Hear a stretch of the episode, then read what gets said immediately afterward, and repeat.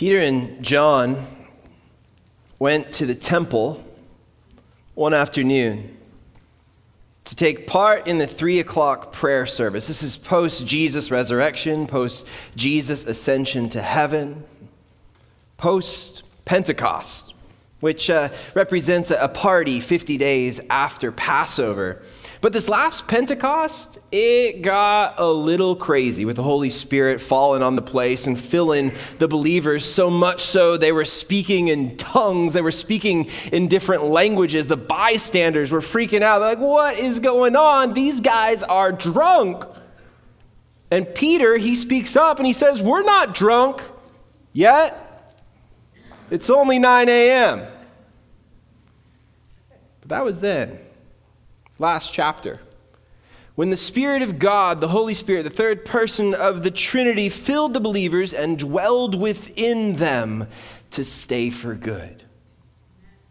And so, some 50 plus days after Jesus' resurrection and ascension, and probably pretty soon after Pentecost too, and the coming of the Holy Spirit, Peter and John, the followers of Jesus, went to the temple one afternoon to take part in the three o'clock prayer service. So they're still connected to their Jewish roots.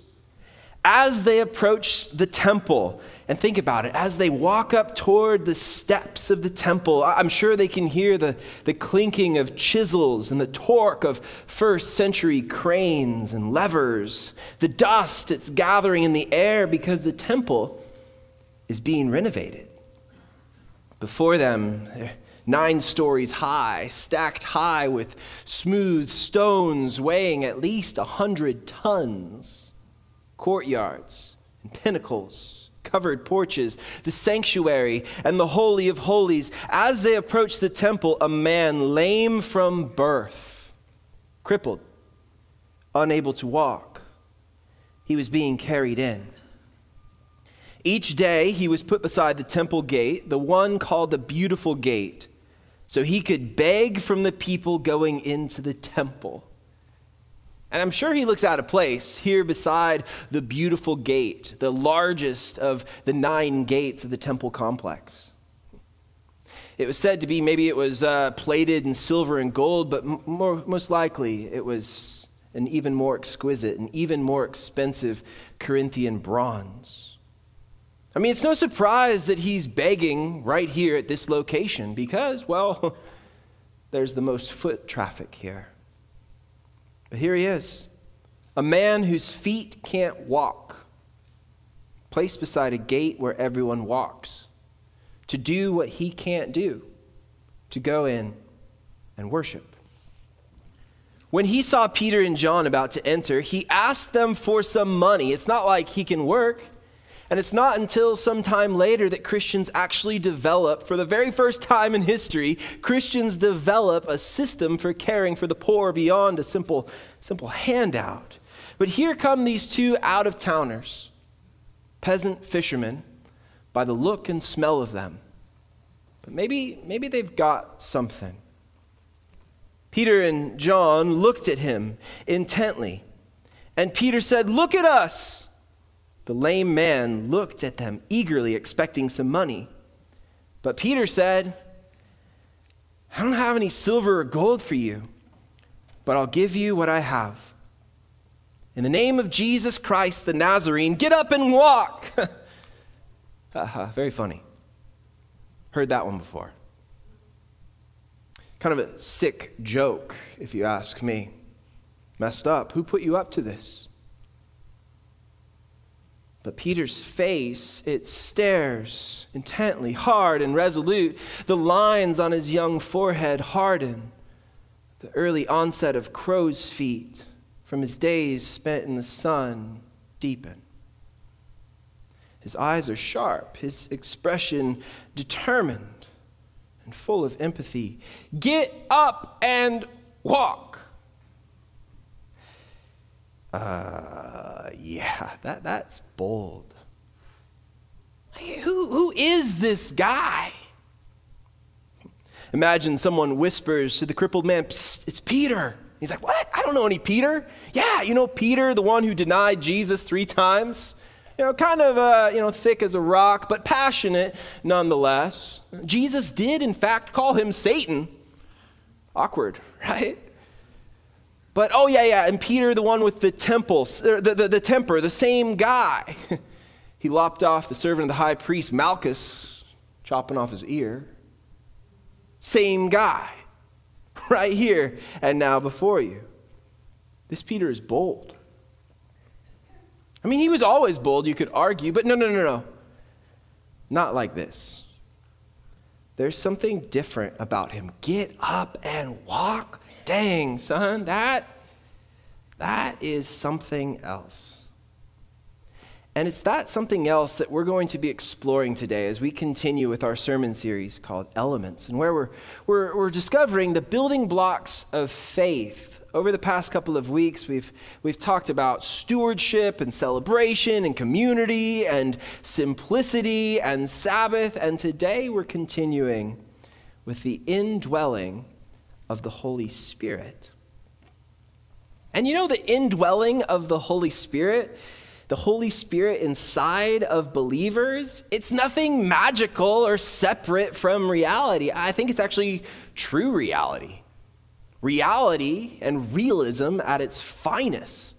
It's nothing magical that Peter says to the crippled man here at the, at the gate in the name of Jesus Christ the Nazarene, get up and walk. It's no abracadabra, Wingardium Leviosa. It's the power of the Holy Spirit at work through faith in the name of Jesus and in his authority. Get up in the name of Jesus Christ the Nazarene. Nazarene just refers to his podunk homeland or you know up in northern Israel. In the name of Jesus Christ the Nazarene, get up and walk.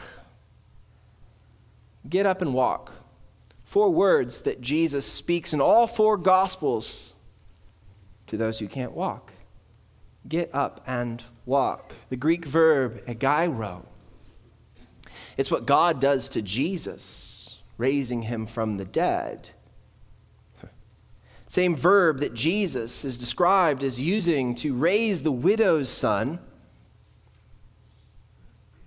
and Jairus' dead daughter. Okay, that's great, but, but you're not Jesus, bro. You're Peter. Petros in Greek, meaning a pebble. You're a pebble. Overconfident, impulsive, hot headed, doubter, denier, finite, limited human being, a lot like a lot of us. But Peter, being filled, freshly filled with the Holy Spirit just last chapter, he calls upon the name and the authority of Jesus through the Holy Spirit's power in all trust and assurance. And it says, Then Peter took the lame man by the right hand. Okay, now it gets awkward. Like, yeah, haha, funny with the joke, get up and walk, heard it before. But now you're making it even worse, Peter. Just let it go. No, no, no, no. Peter took the lame man by the right hand and helped him up. And as he did, the man's feet and ankles were instantly healed and strengthened. Instantly, immediately. He jumped up, stood on his feet, and began to walk. Imagine that. The very first time. He's never walked a step in his life. This is one small step for man. He, he, must look like Bambi on ice, barely able to, to wobble his way. But you know, that's not all. It says, then walking, leaping, and praising God, most likely via the worm or um, that floss dance thing. If you don't know what I'm talking about, go ahead and YouTube that. He went into the temple with him. He could have gone anywhere the beach, Target, Disneyland, wherever, the club, but he goes into the temple with them. All the people saw him walking and heard him praising God. So it wasn't just with his limbs that he rejoiced, but his shouts of praise were echoing across the walls of the temple courtyard. When they realized this was the lame beggar they had seen so often at the beautiful gate, they were absolutely astounded. The Greek says they were filled with thambus kai ekstaseos, filled with thambus, wonder, amazement, astonishment. It's used only two other times in the New Testament when Jesus cast out a demon. And when Peter himself is sinking in his boat because Jesus enabled him to catch so many fish, thambus kai ekstaseos. And ekstaseos, that's where we get the word ecstatic, which literally means to be completely removed from. You know those people, right? Completely removed from, but no, completely removed from the ordinary.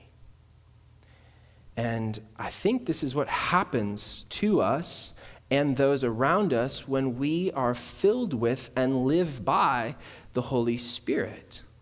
It's amazing, an astonishing break from the ordinary into true reality. This here is clearly something of heaven touching earth, doing what no human being could possibly do. The willingness of Peter and John to live by the prompting of the Holy Spirit, it radically changed this crippled man's life and is producing in him and the community around him a healing that is more than calves and quads and gluteus maximuses. It says in verse 11, they all rushed out in amazement to Solomon's colonnade, a large plaza on the eastern side of the temple courtyard and complex, where there's these massive, towering pillars, where the man was holding tightly to Peter and John. Peter saw his opportunity and addressed the crowd.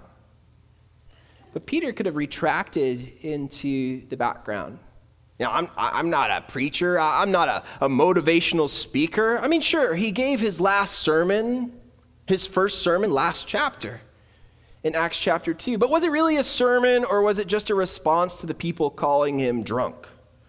Well, in verse 12 here, he's moved by something, perhaps something indwelling him to put the words together.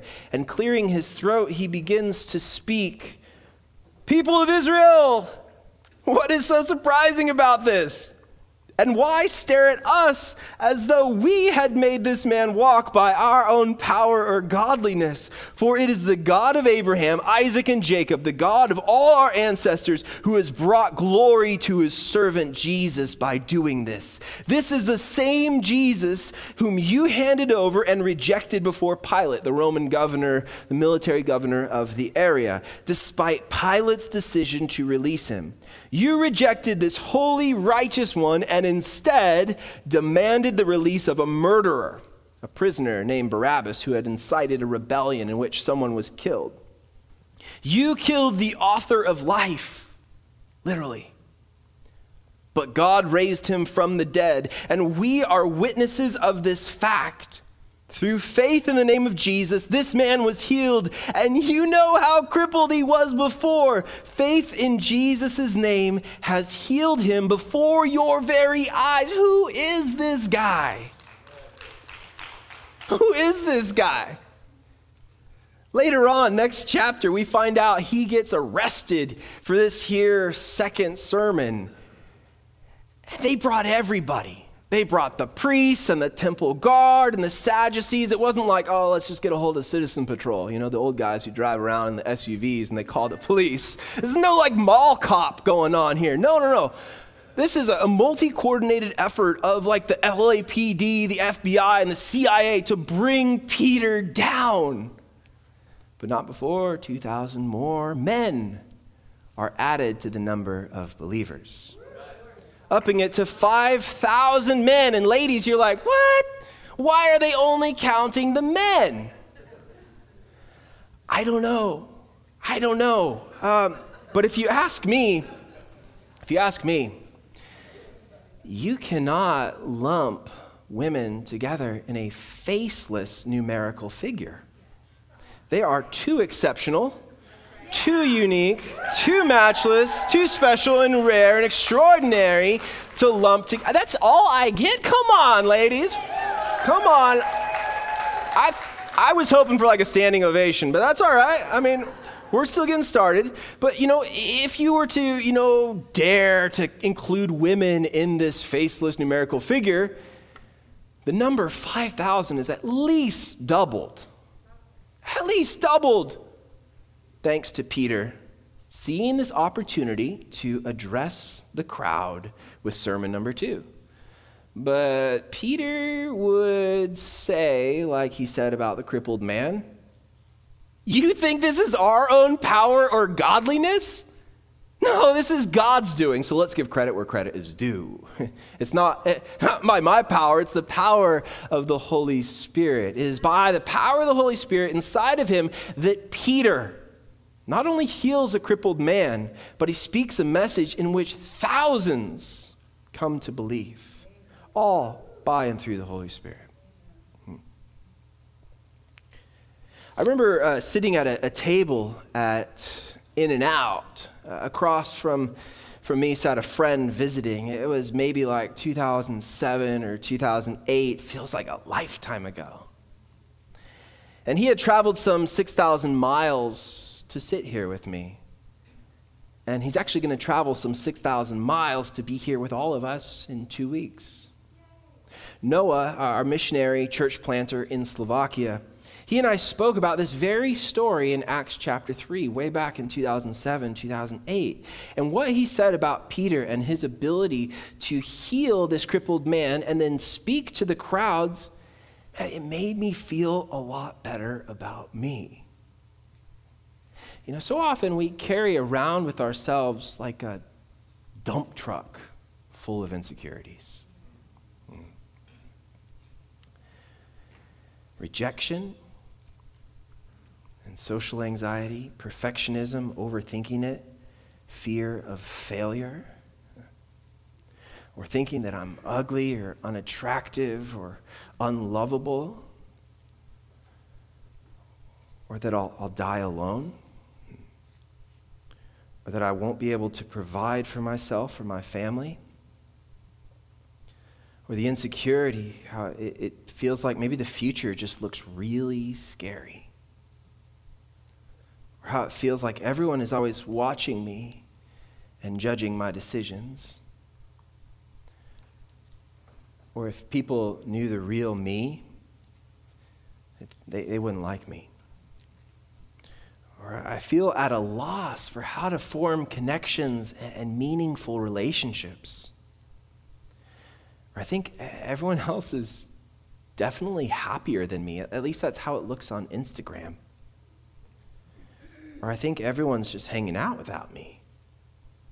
Or I don't think anyone can relate to what I'm going through. Or I keep my thoughts and my feelings to myself because I figure like no one cares. Or I just feel really freaking alone. And it's heavy. It's heavy to carry the weight of all these insecurities. And our backbones and vertebrae weren't created like the, the chassis of a dump truck. But Noah, Noah talked about how Peter is just like you and me. Peter's not the son of God, he's not born of a virgin. He's not the Prince of Peace. On most days, he's probably the opposite. He's a fisherman who probably has an extensive vocabulary to go along with it. He's overconfident, impulsive, hot headed, doubter, denier, finite, limited human being, a lot like a lot of us, a pebble. But then, how in the world does he pull off some stunt like this? Even with all the insecurities, what gave Peter the guts and the grit and the backbone and the nerve to do this? The indwelling of the Holy Spirit, the Spirit of God inside of him. It's what Noah, our missionary in Slovakia, said to me over animal style fries. I wonder what our lives would look like if we, regular, ordinary folks, could realize that the same power that raised Jesus from the dead lives in us. And that's Romans 8:11. The spirit of God who raised Jesus from the dead lives in you. I mean, that's power, life shaping, transforming, resurrection inducing power. And here I am feeling busy, insecure that everyone's definitely happier than me. And so says Instagram. The truth is, they probably are because I'm wasting my life just looking at touched up photos and doggy filters.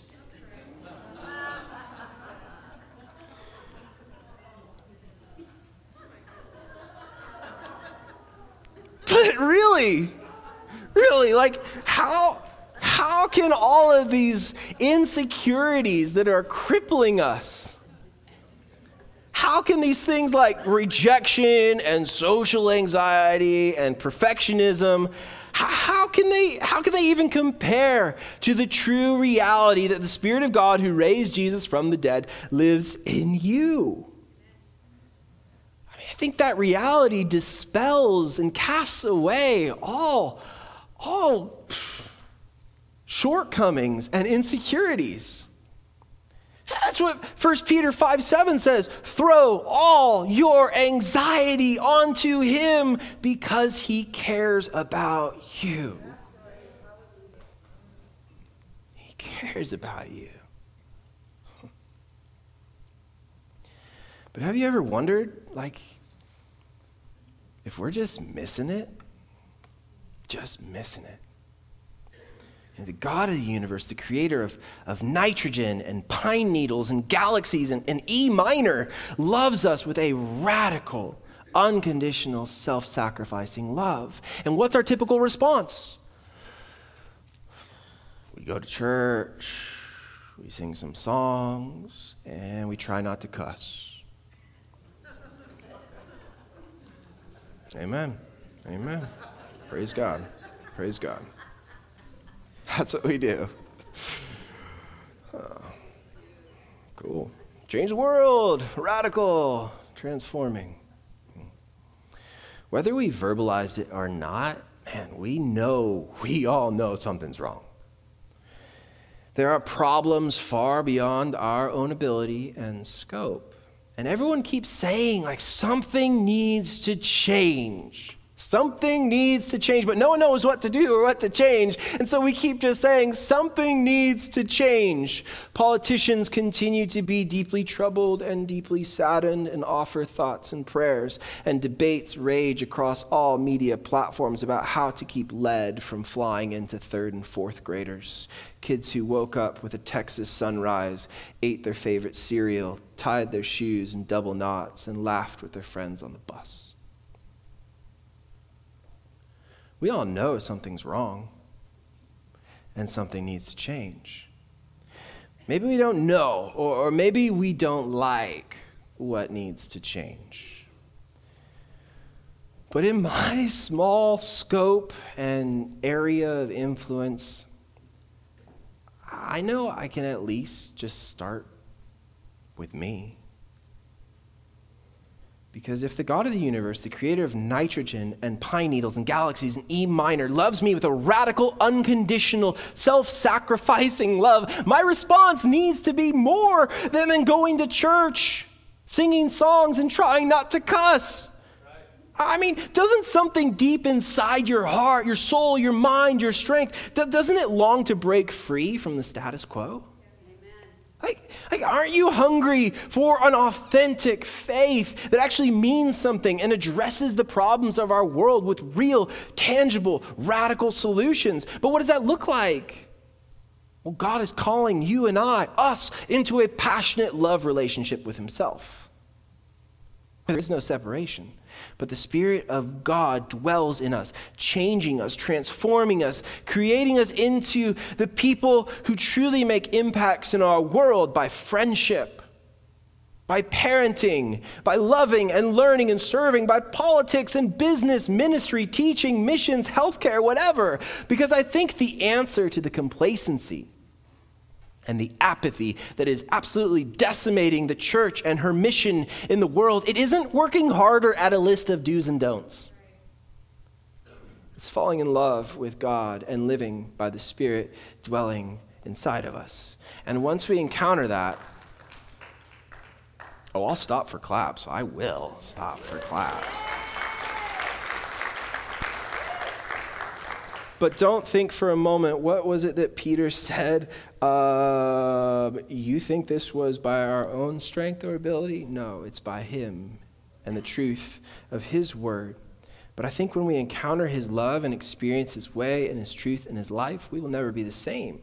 It changes everything. Like Peter changed the world. It changed Peter to change the world. The Holy Spirit did to speak, to heal, to do God's work. It changed the lives of 5,000 men, and let's at least double it by including the women. It changed the life of a crippled man who thought his days depended on silver and gold. But when we look at this story, whose sandals are you in? Peter or John, those living by the power and indwelling of the Holy Spirit and the prompting? Or are we the crippled man, crippled by the insecurities and unable to walk? We try to step day by day on crippled legs instead of by the Holy Spirit. So let's just get down to the brass tacks, the nitty gritty, the basic elements. What is the indwelling of the Holy Spirit? Well, it's when God makes his home in your heart, your soul, your mind, your strength, everything that makes you you. It's like, yeah, I know you've got a dump truck full of insecurities. Let's just move it down the street, or better yet, take it out to the desert, light it on fire, because God is moving U haul after U haul after U haul after U haul of himself into your life. Because when someone accepts Jesus as personal Lord and Savior, the Holy Spirit gives them the life of God, eternal life, and the Holy Spirit comes to live within them. So, if you believe in Jesus and the Holy Spirit dwells in you, shouldn't there be a huge, massive, tremendous, gigantic difference between the person who has the Spirit of God living in them and the person who doesn't? World of a difference. World of a difference. So, what does it do? Well, here are, are, here are a few of the countless innumerable things that the Holy Spirit does. The indwelling of the Holy Spirit, it comes to a soul. In Hebrew, it's nephesh. In Greek, it's suke. It means something like soul, life, self, being.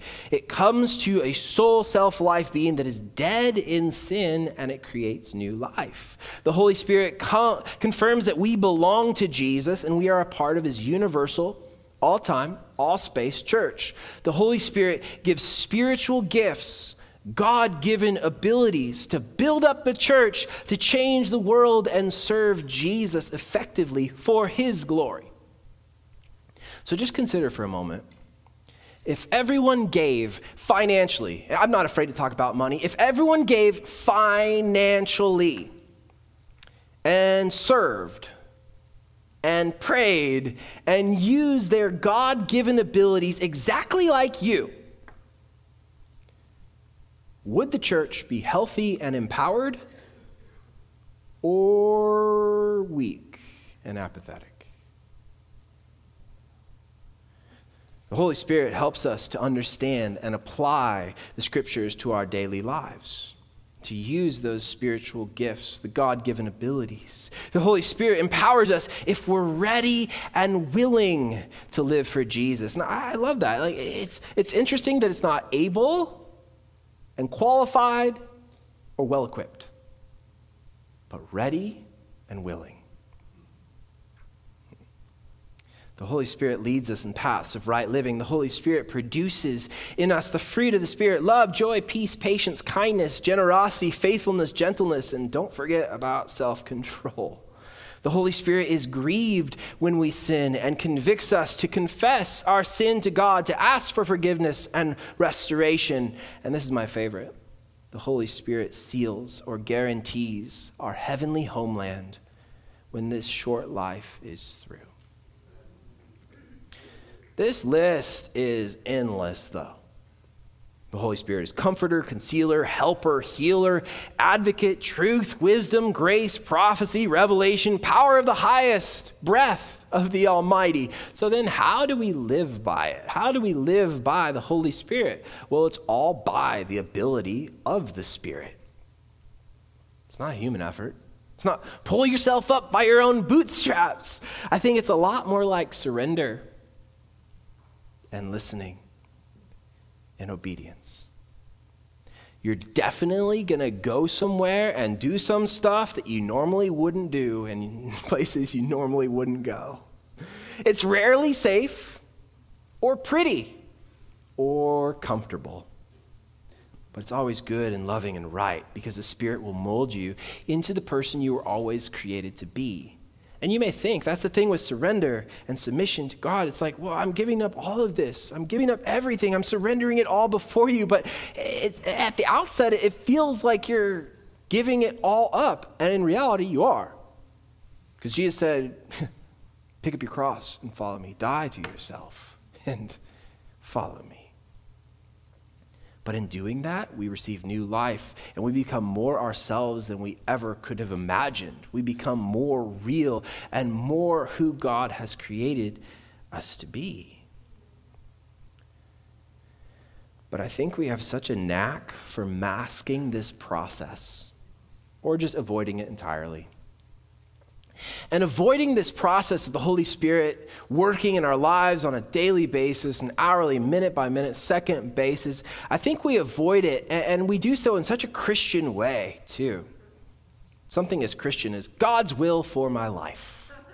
God's will for my life. I think a lot of us just need to forget about God's will for my life.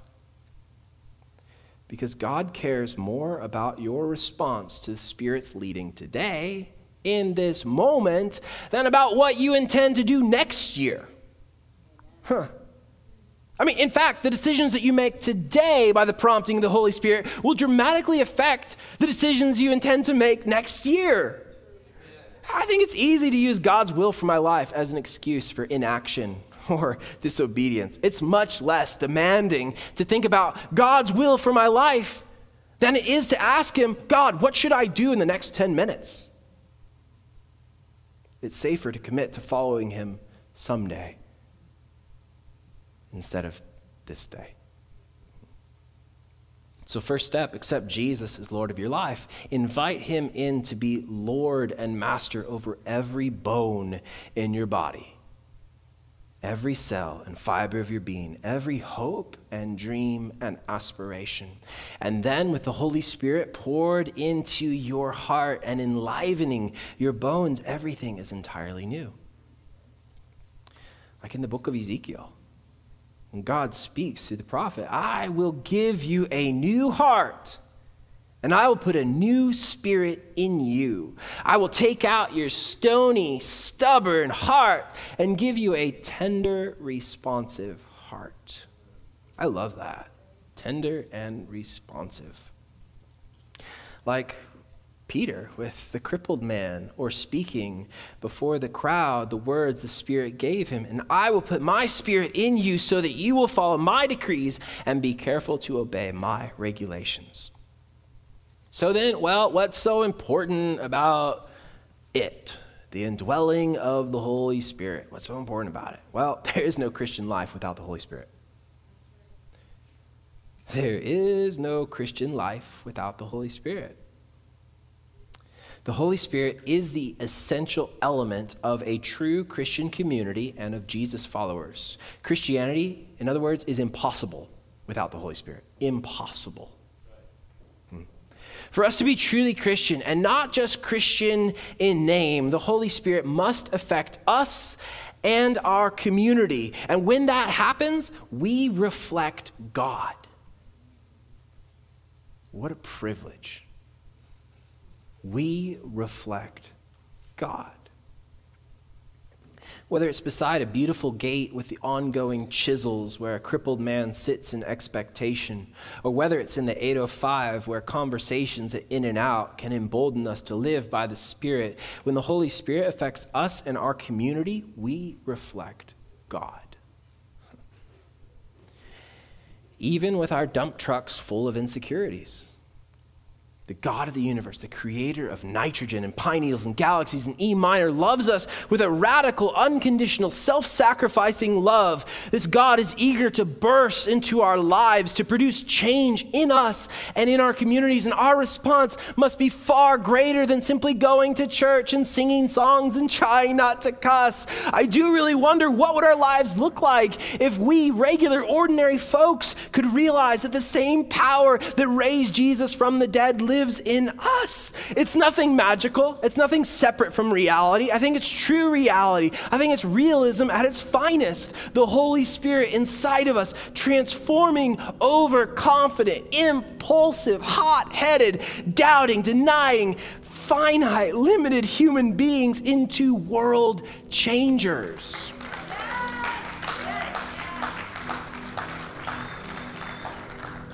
Because let's face it, the world is not truly moved by actions of love or human creation. It's not moved by simple human acts of love of human creation. The world is truly moved by the Holy Spirit in our lives. Without the Holy Spirit, the church just looks like a social club. But when we live by the power of the Holy Spirit, it's supernatural. Supernatural. And we cannot help but be different, and the world cannot help but notice. Hmm. So let's pray. Let's pray that God would empower us. Let's pray that God would empower us so radically that we get zero glory.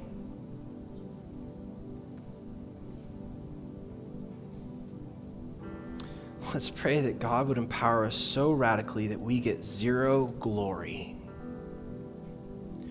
But that people would see the work of the Holy Spirit in us and praise God. After all, you cannot lift up Jesus and yourself at the same time. It's something I tell myself every time before I come on stage. You cannot lift up yourself and Jesus at the same time. But you know what? I got really good at lifting up myself after I got off stage. Really good.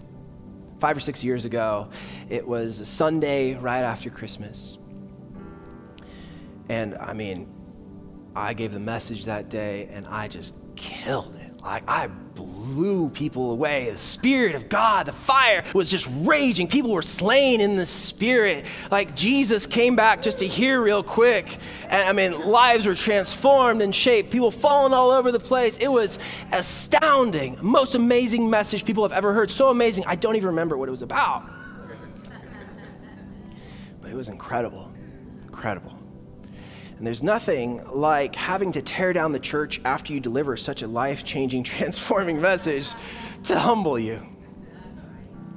We're cleaning down or tearing down the church and cleaning up, and there in the back of, of the room stands 92, 93 year old with her walker, Grandma Mac.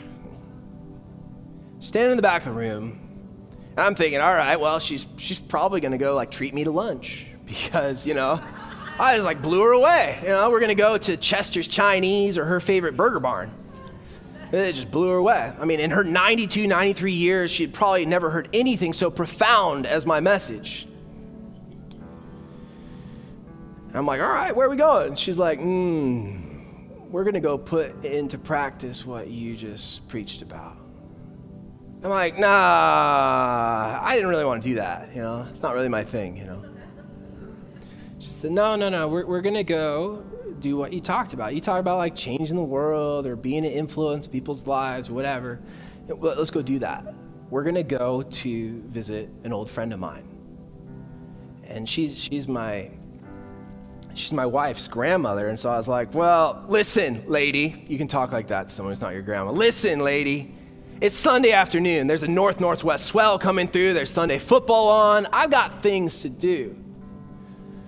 But the Holy Spirit was speaking to her, telling her that Tara and I should go with her to visit her old friend.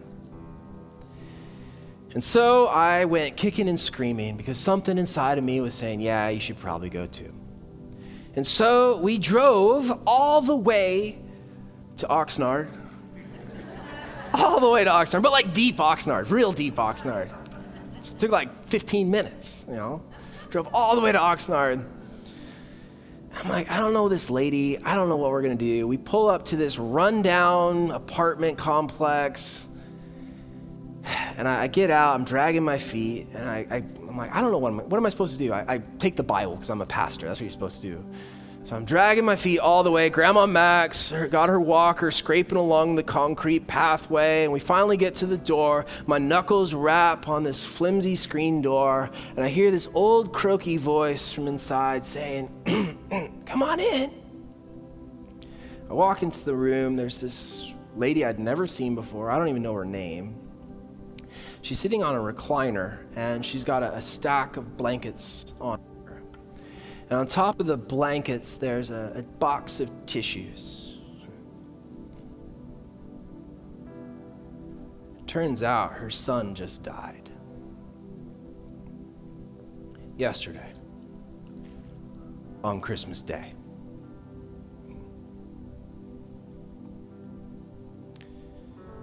And I don't remember all that we said or that we did that Sunday afternoon, but we were there a long time. But we were world changers, at least for her world. All because Grandma Mac listened to the Holy Spirit inside of her. We got to reflect God. So, God, I pray that we would be world changers today. Right here in this moment, here and now, and moving forward that we could live our lives in full trust and assurance who you are and what you have done, and that it makes a difference. The Spirit that raised Jesus from the dead is the same Spirit that lives in us. And I pray, God, that we would be bold with that. And I don't mean just, just back talking people on Facebook. I don't just mean coming to church and singing songs and, and trying not to cuss, but I, I mean really living by the Spirit. Stopping things like human trafficking, taking a part in raising a family, or listening to friends, or surrendering it all, or obeying whatever you tell us to do because it's crazy. But we want to be willing and ready to be used by you for your glory alone. So, Jesus, I pray if someone wants to experience you for the first time, that they believe that you died on the cross for them, just like the people who listened to Peter, that they would believe in their hearts that Jesus, you died on the cross for them, but you rose from the grave because death couldn't handle you. So I pray that you come into their lives, fill them with your Holy Spirit Fill them, Lord. That it would be inescapable. That we would cry out the words of the psalmist Where can I go from your spirit? Because I can't go anywhere. You're here, you're now, and I need you more than ever to live the life that you've called me to live. And so, Jesus, we want to be ready and we want to be willing. To fill us, we pray. I want to just close with this Psalm 139. It says, O Lord, you have examined my heart and you know everything about me. You know when I sit down or stand up. You know my thoughts even when I'm far away. You see me when I travel and when I rest at home. You know everything I do. You know what I'm going to say even before I say it, Lord. You go before me and follow me. You place your hand of blessing on my head. Such Knowledge is too wonderful for me, too great for me to understand. I can never escape from your spirit. I can never get away from your presence. If I go up to heaven, you are there. If I go down to the grave, you are there. If I ride the wings of the morning, if I dwell by the farthest oceans, even there your hand will guide me and your strength will support me. And maybe that's what you need today. Praise God.